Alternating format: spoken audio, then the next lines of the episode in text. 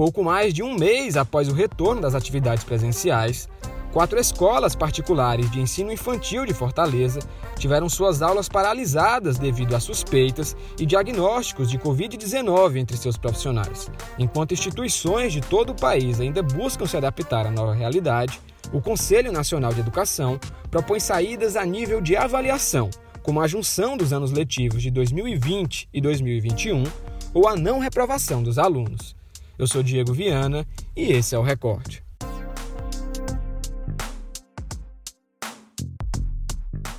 Nesta quinta-feira, 8 de outubro, mais uma escola particular de ensino infantil da capital suspendeu suas atividades presenciais devido a suspeitas de contaminação de alunos.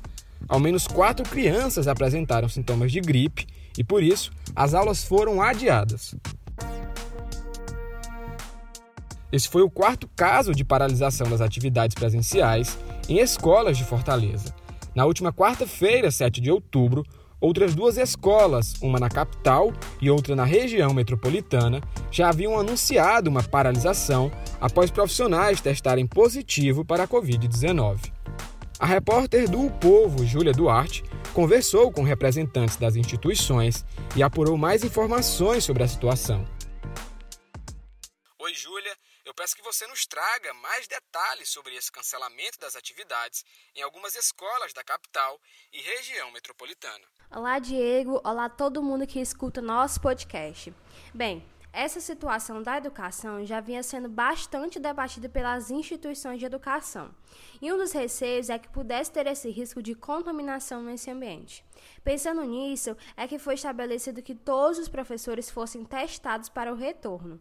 Então, até o momento, quatro escolas suspenderam as atividades presenciais nesta semana: três em Fortaleza e um na região metropolitana, especificamente no Eusébio. Na maioria dos casos, a suspensão foi por casos confirmados em profissionais da educação. E por isso, as unidades todas tiveram que suspender as aulas presenciais. Apenas em uma escola, a decisão foi porque houve uma suspeita em um aluno da educação infantil. Segundo o sindicato que representa as instituições de ensino particular do Ceará, o SINEP, foram feitos mais de 8 mil testes entre os profissionais, dos quais 21 deram positivo, aproximadamente 0,26%. As escolas ressaltam que não houve perigo para os alunos e que as aulas seguirão de forma virtual. Agora a gente conversa sobre os protocolos sanitários estaduais a respeito de situações como essa o que determina a suspensão das atividades de uma escola e como profissionais e alunos devem proceder diante disso. De acordo com o decreto estadual que previu as medidas para esse retorno, se dois ou mais profissionais testarem positivo para a doença, toda a escola precisa ser fechada. Além disso, tanto os funcionários como os alunos devem ficar em auto-quarentena por no mínimo 14 dias, que é o período que a gente observa a evolução do vírus. O que acontece é que tanto a Secretaria Estadual como as municipais podem solicitar a suspensão das aulas diante dos resultados confirmados. Como também as escolas, ao saberem de testes positivos, precisam informar os órgãos públicos de saúde. Outra forma que pode acontecer por iniciativa das escolas é que, mesmo não tendo casos confirmados, haja suspensão por medidas de precaução. O SNEP ressaltou ainda que as escolas precisam ser claras com os pais e explicar as mudanças diante desses quadros. Enquanto a maior parte das escolas no país ainda seguem sem condições de receber seus alunos devido à pandemia, a opção tem sido o ensino remoto. A decisão, no entanto, carrega questões como a desigualdade no acesso à informação e o quanto esse fator pode ser prejudicial ao aluno, principalmente no que diz respeito à forma como ele será avaliado. Com a aproximação do fim do ano, surgem questionamentos relacionados ao encerramento do ano letivo. O Conselho Nacional de Educação, que tem como papel formular e avaliar a Política Nacional de Educação, tem como proposta a junção dos anos letivos de 2020 e 2021. O órgão também recomenda a validade do ensino remoto até dezembro de 2021. É importante ressaltar que as recomendações do Conselho valem para todas as redes do país, desde a educação básica até o ensino superior, sejam elas públicas ou privadas. No entanto, a adoção não é obrigatória. Por outro lado, o Conselho também propõe medidas no que diz respeito à reprovação ou não de alunos. A repórter do o Povo, Gabriela Almeida, tem apurado informações sobre as possibilidades para a conclusão do ano letivo. Oi, Gabriela. Já tem alguns episódios que a gente vem acompanhando a situação da educação brasileira diante desse cenário de pandemia. O ensino remoto já vem sendo aplicado, algumas escolas de ensino infantil já estão retornando, mas existe ainda uma grande incógnita em relação à avaliação desse ensino. Quais são as recomendações do Conselho Nacional de Educação sobre isso? Olá, Diego, é um prazer estar falando aqui novamente. Olha, há seis meses o Conselho aprovou um parecer que dava recomendações às unidades de ensino quanto a essa questão da reprovação dos alunos nesse período de pandemia, né, de atividades remotas. Esse parecer não é obrigatório, é apenas funciona apenas como recomendação mesmo e pede para que as entidades adotem critérios e mecanismos de avaliação que considerem o contexto atual e que evitem a reprovação e abandono escolar. Ou seja, de uma forma direta, é, o Conselho pede para que as entidades reflitam sobre essa questão que nós estamos passando e pelo qual muitos alunos têm sofrido aí quando em relação às desigualdades sociais, né? Tem muito aluno que não tem acesso à informação, não tem acesso às ferramentas necessárias para buscar informação, né? Não pode acompanhar da forma como deveria as atividades remotas, enfim. Então, a, o Conselho pede para que as unidades considerem to, toda essa questão e que realizem avaliações mais flexíveis e que sejam justas, né, com, para que os alunos não reprovem. Tá? Um dos maiores medos também do conselho é que o abandono escolar aumente, né, principalmente na faixa do terceiro ano do ensino médio, porque muitos alunos estão sendo prejudicados e, e a evasão escolar pode aumentar por conta disso, né? Lembrando que essa é apenas uma recomendação. Então cabe agora cada unidade escolar, cada unidade de ensino decidir se vai é, acatar ou não. Eu li que você conversou com pais, professores e especialistas sobre o assunto.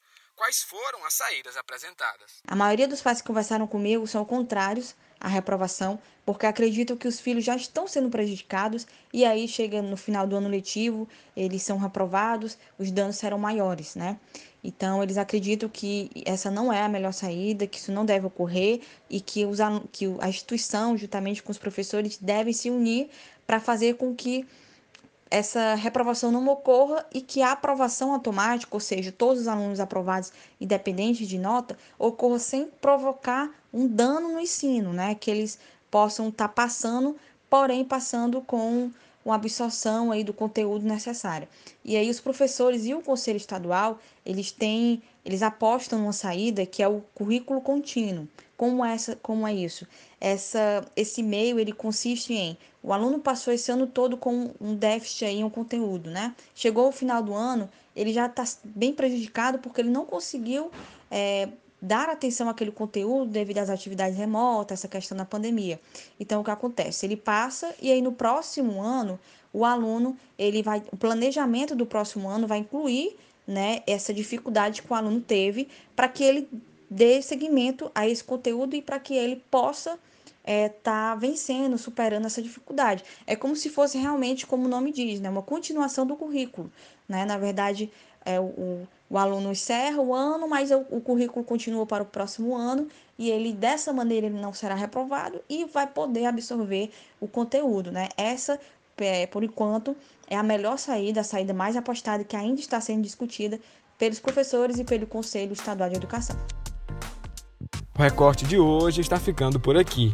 Mas antes de encerrar o episódio, a gente tem uma participação especial do nosso querido crítico de cinema, PH Santos. PH, qual a dica de cinema aí para esse final de semana e para esse feriadão? Olá, Diego. Olá, ouvintes do Recorte. Pois é, Diego, fim de semana chegando aí, né? Todo mundo já preparando os seus afazeres da tranquilidade, digamos assim. E daí, cara, eu vou te ajudar. Só que em vez de indicar filme como você pediu, eu vou indicar duas séries. A primeira delas é a estreia da série A Maldição da Mansão Bly. Se a gente está no mês de Halloween, outubro, né?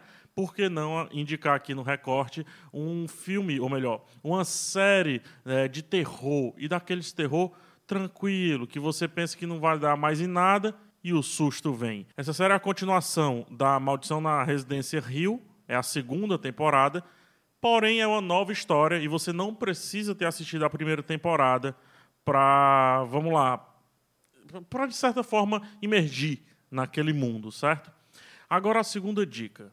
Isso daqui é uma série muito pesada, porém é muito necessária. Chama-se Bom Dia Verônica, série brasileira da Netflix também, escrita, é, no, baseada num livro escrito pelo Rafael Montes e pela Ilana Casoy.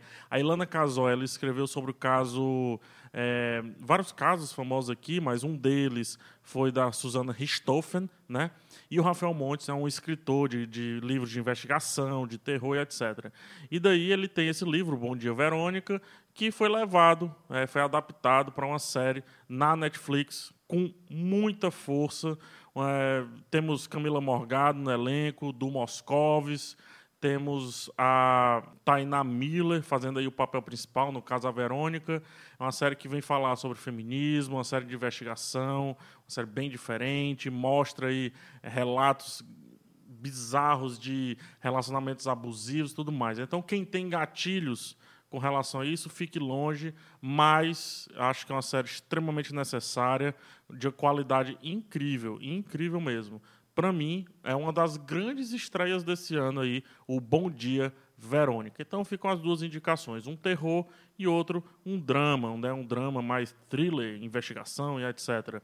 O primeiro é A Maldição da Mansão Bly e o segundo é Bom Dia Verônica. E aí, Diego, vai assistir qual dos dois? Ficou tentado pelo terror ou ficou mais tentado aí pelo, pelo drama, esse drama psicológico? Me fala aí. Um abraço em todos e eu vejo vocês na próxima indicação. A minha escolha é Bom Dia Verônica. Não porque eu não gosto de filmes de terror, de séries, eu gosto bastante das produções nacionais e principalmente sobre investigação. Então é isso, o recorte de hoje fica por aqui e até a próxima.